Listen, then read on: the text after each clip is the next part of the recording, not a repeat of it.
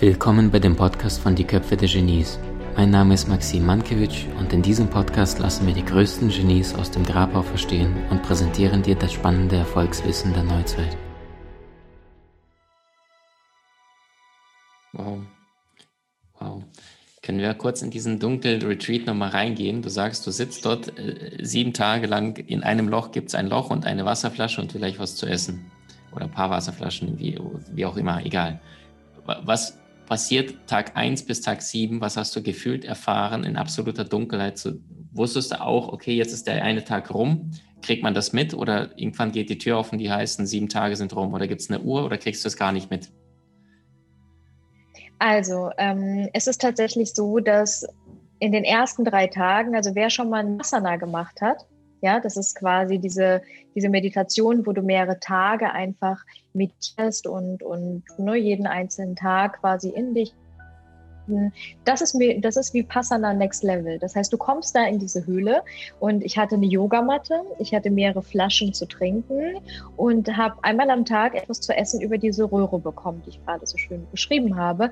Einfach nur ähm, ab und zu Obst oder Gemüse, also wirklich ganz, ganz leichte Kost, sodass der Körper wirklich gereinigt war, sodass der Körper frei war zu empfangen und so, dass ähm, mein Körper eben genau diesen Stoff aufproduzieren konnte, dieses DMT, das mir ermöglicht hat, eben diese Sinneserweiterung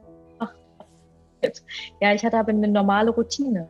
Ich bin morgens aufgewacht auf meiner Yogamatte. Ich hatte auch Düfte, die ich mitgenommen habe, die mich an meine Heimat erinnert haben. Also Düfte, die mich grounden, an denen ich einfach dann ab und zu gerochen habe, wenn ich mich einsam gefühlt habe. Zum Beispiel ähm, die erste Nacht war ich, war ich eher unsicher, weil ich die ganzen Geräusche, du hörst alles. Das heißt, die ganzen Urwaldgeräusche, das war mitten im Urwald. Ich habe natürlich alle Grillen gehört und ich wusste auch, wann Tag und wann Nacht war.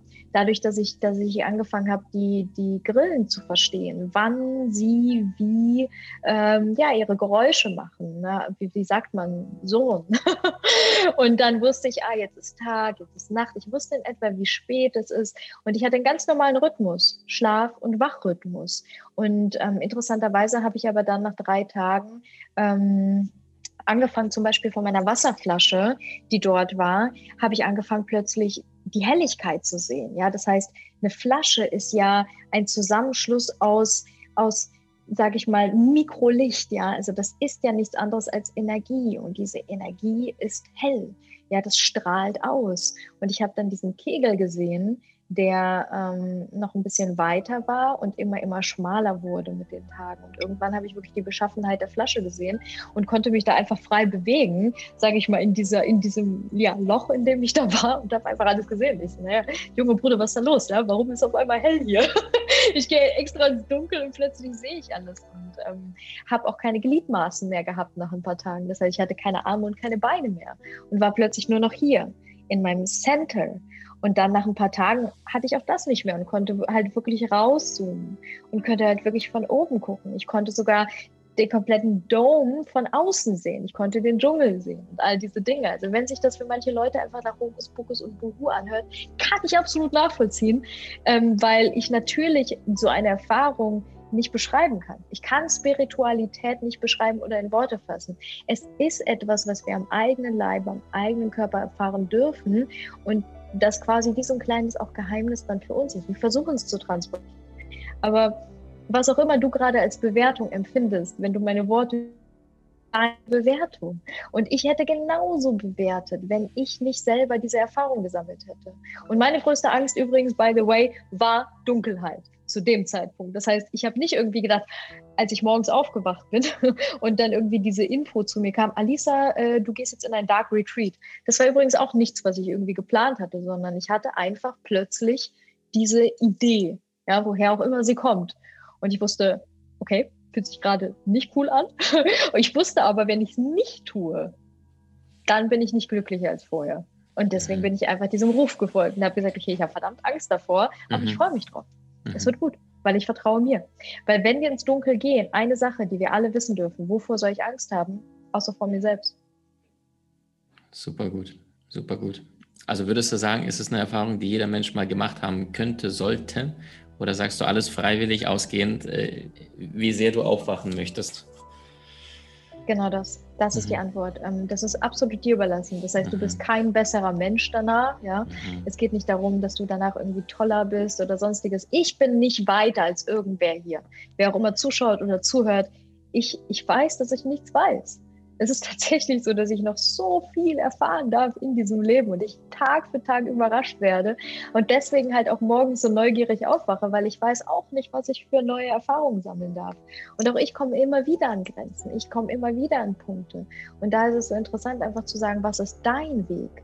Dein Weg ist nicht mein Weg. Du musst dir kein Bein brechen, du musst keine Schauspielausbildung machen, du musst nicht in eine Höhle gehen oder ähm, den, äh, wie heißt der Pfad pilgern? Ähm, Jakobsweg ja, den Jakobsweg pilgern oder sonstiges. Ja, also jeder von uns hat seinen ganz eigenen Weg, genauso wie auch Tarotkarten zum Beispiel für Menschen einfach nur ein Zugang zu ihrer eigenen Intuition sind. Das ist ein mhm. Tool, das mhm. ist ein mhm. Werkzeug, genauso wie Meditation, genauso wie eine Droge, was auch immer du als dein Werkzeug zu dir selbst ähm, empfindest und, und ansiehst und erkennst, weil du erkennst dich ja in dem Werkzeug, das du für dich wählst. Du siehst dich darin. Du sagst, ah, darin erkenne ich mich, das bin ich. Im besten Falle. Manche Menschen nehmen einfach Drogen auf irgendeiner Party, weil sie sich denken, oh, ich will dazugehören. Das ist keine bewusste Entscheidung. Du kannst dich entweder bewusst dafür entscheiden, eine sinneserweiternde Erfahrung zu machen, oder du lässt dich mitziehen. Aber dann bist das nicht du. Und das ist sehr, sehr wichtig, das zu unterscheiden. Wofür entscheidest du dich bewusst? Wo drin erkennst du dich? Was ist dein Werkzeug? Warum tust du die Dinge? Weil es modern ist, jetzt zu meditieren, weil alle meditieren. Vielleicht ist Guided Meditation gar nicht dein Ding. Vielleicht ist es etwas anderes. So, so schön. Danke dafür. Alisa, wir kommen zu den Abschlussfragen. Ähm, das sind immer so Ping-Pong-Fragen. Das heißt, ein, eine Frage, kurze Frage, kurze Antwort. Genau. Was war der beste Rat, den du jemals in deinem Leben bekommen hast und warum? Es geht hier nicht um dich. Das, das hat mir jemand in der Schauspielschule damals gesagt. Und gerade als, als jemand, der vor Menschen Dinge tut und der glaubt, ich bin jetzt wichtig und ich muss jetzt etwas abliefern, ich muss irgendwie sein, ich habe Bedeutsamkeit, aber ich habe nur Bedeutsamkeit, wenn ich eine bestimmte Rolle erfülle, was auch im Alltag passiert. Denn jeder Alltag von dir, von mir, von uns allen ist eine Bühne, auf der Dinge stattfinden.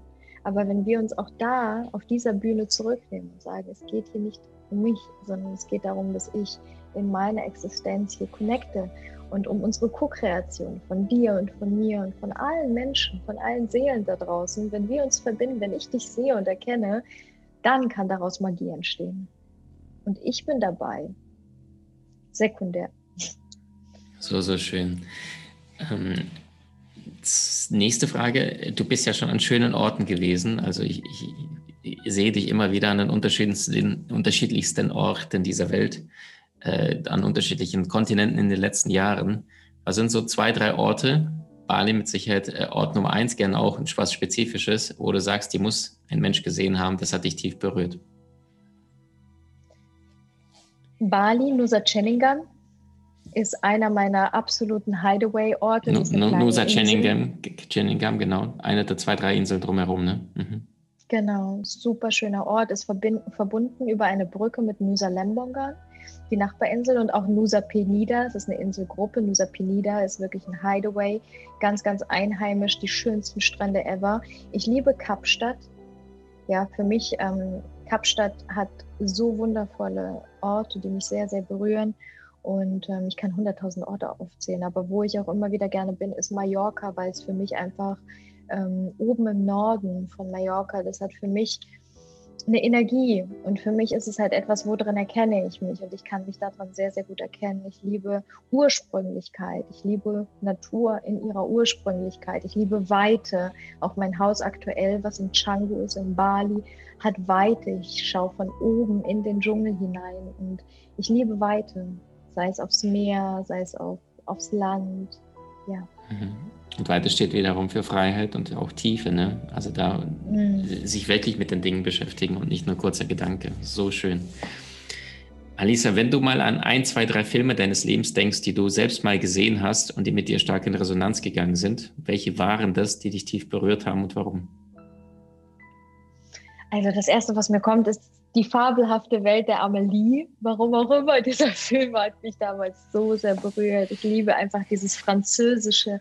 Frankreich ist etwas, was mich auch sehr inspiriert. Ich liebe die französische Sprache. Ich finde den Klang wunderschön.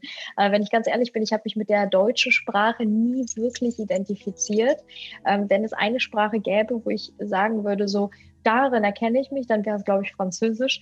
Und ähm, ein Film, den ich sehr, sehr schön finde, ähm, ist The Fountain. Das ist ein Film, mhm. der sehr tief geht. Kennst du den? Mhm. Ja? Der ist crazy, ist ein, der ist crazy, der, der, der, der, der musst du auf eine andere Perspektive schauen, nicht mit einem normalen Ratioverstand. Mhm. Ja, The Fountain.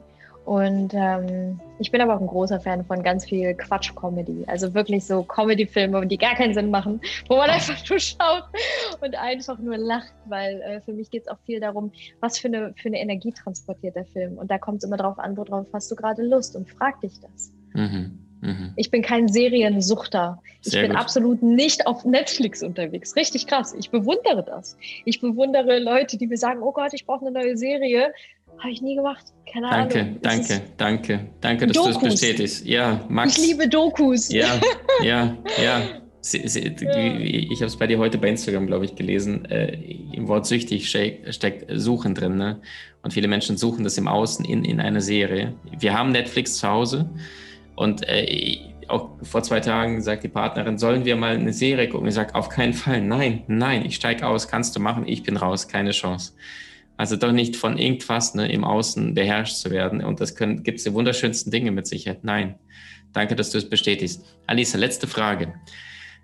Du triffst oder du bist bereits 98 Jahre alt, sitzt irgendwo auf Bali und hast graue Haare. Das Leben hat dich im Gesicht gezeichnet. Du schaust raus in die schöne Natur und plötzlich siehst du eine junge Frau auf dich zukommen. Und diese junge Frau, das bist du. Und du bist diese 98-jährige ältere Frau, die dieses Leben bereits gelebt hat. Du hast eine Stunde mit der heutigen Alisa. Welches Coaching gibst du ihr? Ich würde ihr sagen, du weißt, was du zu tun hast.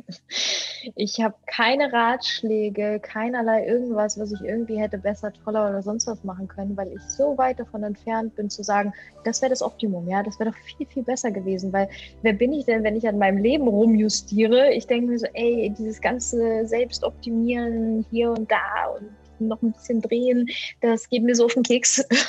Weil ich mir denke, wohin will ich mich denn optimieren? Ja, wir sind perfekt, so wie wir sind, mit unserer Geschichte, mit allem, was dazugehört und alles ist gut. Aber wenn ich meine Fehler erkenne, meine Weichheit zulasse, ja, und auch sage, hey, ähm, tut mir leid, und ich bin vielleicht hier gerade einfach mal an etwas dran geraten und war nicht so geil, das bringt uns an die Punkte. Deswegen sind Fehler super wichtig. Fehler, ich mag das Wort Fehler nicht. Ich bin jemand, der mit der Sprache halt sehr bewusst auch umgeht und ich nenne es einfach nur Erfahrungen. Das sind alles Erfahrungen. Es gibt keine besseren, tolleren, schlechteren, was weiß ich was. Einfach nur zu sagen, ey, leb dieses Leben. Aber im Moment, in deinem Bewusstsein, lass es einfach zu. Und da gibt es kein richtig und falsch. Sei wer du bist. Mach einfach. Vertraue dir. Go. Wunderschön, wunderschön. Alisa, ich finde das so faszinierend, äh, dass du mit dem, wie du lebst äh, und mit deiner Lebenseinstellung, dass du beweist, dass die Komfortzone immer so ein bewusster äh, Verstandes kleiner enger Kreis ist. Ja, es gibt Menschen, die sitzen vielleicht Dienstag um 18 Uhr auf der Couch und dann, dann wollen die gerade was, was ich irgendwas Leckeres kochen und dann sind sie zu bequem ein, zwei Kilometer mal mit dem Fahrrad oder mit dem Auto drei Minuten zum Supermarkt zu fahren, weil die sagen, oh, ist anstrengend. Und das ist ja auch eine Form von Komfortzone, obwohl die merken, die haben voll Lust auf das leckere Essen. Und du sagst einfach mal, äh, meine Komfortzone ist die Welt. Ja, ich möchte jetzt auf Bali sein und dann bin ich dort. Während andere Menschen sagen, oh Bali, davon habe ich gelesen, das wäre mal toll, irgendwann mal im Leben irgendwann dahin zu kommen. Und du sagst, warum kann ich nicht dauerhaft in Bali sein, in Kapstadt, Mexiko oder sonst an schönen Orten dieser Welt und diese Komfortzone bewusst gesprengt hast und gesagt hast, äh, mein, mein Land ist, ist die Erde und auf dieser wunderschönen Erde lebe ich und das beweist, dass es alles eine innere Entscheidung des Herzens ist, von innen nach außen zu leben. Ich ehre, wertschätze, anerkenne dich für das, was du seit Jahren mit so viel Leichtigkeit und Liebe tust. Danke, dass du dir die Zeit genommen hast, mit uns zu sprechen und deine Weisheit zu teilen. Dankeschön. Danke von Herzen. Ich habe nie Grenzen im Außen verstanden, wie zum Beispiel Ländergrenzen. Für mich irgendwie keinen Sinn gemacht. Kondition des Verstandes, ja.